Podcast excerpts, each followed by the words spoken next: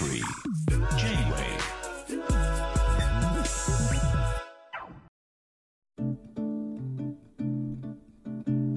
「皆さんこんにちは。磁石と申します。突然ですが皆さんユニバーサル・スタジオ・ジャパンには行ったことがありますか？行ったことあるって方もきっといっぱいいらっしゃると思います。私はその中で特に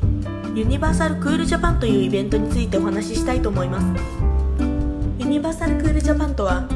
日本のクールをもっと熱く。をテーマに日本が世界に誇るゲームやアニメなどを完全オリジナルでパークで再現する人気イベントです。2015年にスタートし今年で4回目の開催となります。開催初年の2015年この年にコラボした人気作品は「進撃の巨人」「モンスターハンター」「エヴァンゲリオン」「バイオハザード」の4つです。撃の巨人モンスターハンターは精巧に作られた等身大のキャラクターたちが展示してある空間をウォークスルー形式で楽しむ形式でバイオハザードは脱出ゲーム型エヴァンゲリオンは 4D シアター形式でした。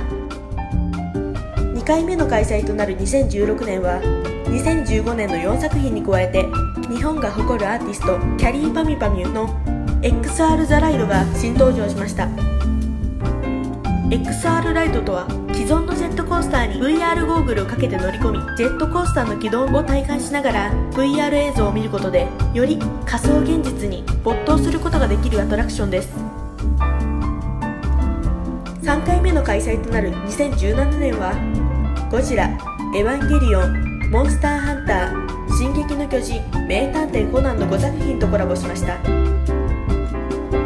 ゴジラと進撃の巨人は 4D シアター形式にエヴァンゲリオンは XR ライト型コナンは脱出ゲーム型モンハンはこれまでと同じウォークスルー形式のままです。そして来年の2019年すでにコラボが発表されておりゴジラ、エヴァンゲリオン、進撃の巨人、セーラームーンの4作品に加え初登場となるルパン三世が XR ライトとして仲間入りすることが発表されました。またコラボ作品同士をコラボさせるという初めての試みとして「エヴァンゲリオン VS ゴジラ」が予定されています。気になる開催期間は1月の18日から8月の25日までです。しかし春と夏でチームが分かれており開催されるイベントも違うのでお目当ての作品がある際はぜひ先に公式ホームページなどでチェックしてから訪れることをお勧めいたします。もともとユニバーサル・スタジオには複数のアトラクションが存在しますがどのアトラクションの題材も少し古いものになってきてしまっています。例えば「ターミネーター」「ジョーズ」「ウォーターパーク」などがその例として挙げられます。確かに今の小学生が「ターミネーター」を見るかと言われるとちょっと何とも言えませんね。そこでユニバーサル・スタジオは新たなコンテンツと手を組まざるを得なかったのかもしれません。結果としてクールジャパンは大人気イベントとなりました。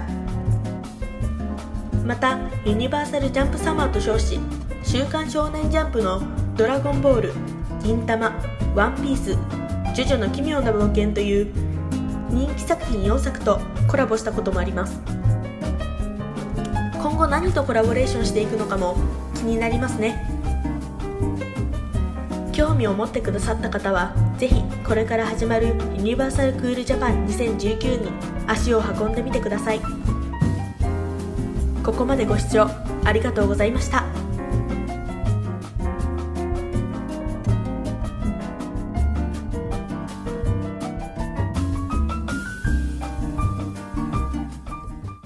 ユニバーサル・クール・ジャパン。今年のクールジャパンはファイナルファンタジーもモンスターハンターも名探偵コナンもやべえ。期間限定ユニバーサル・クールジャパン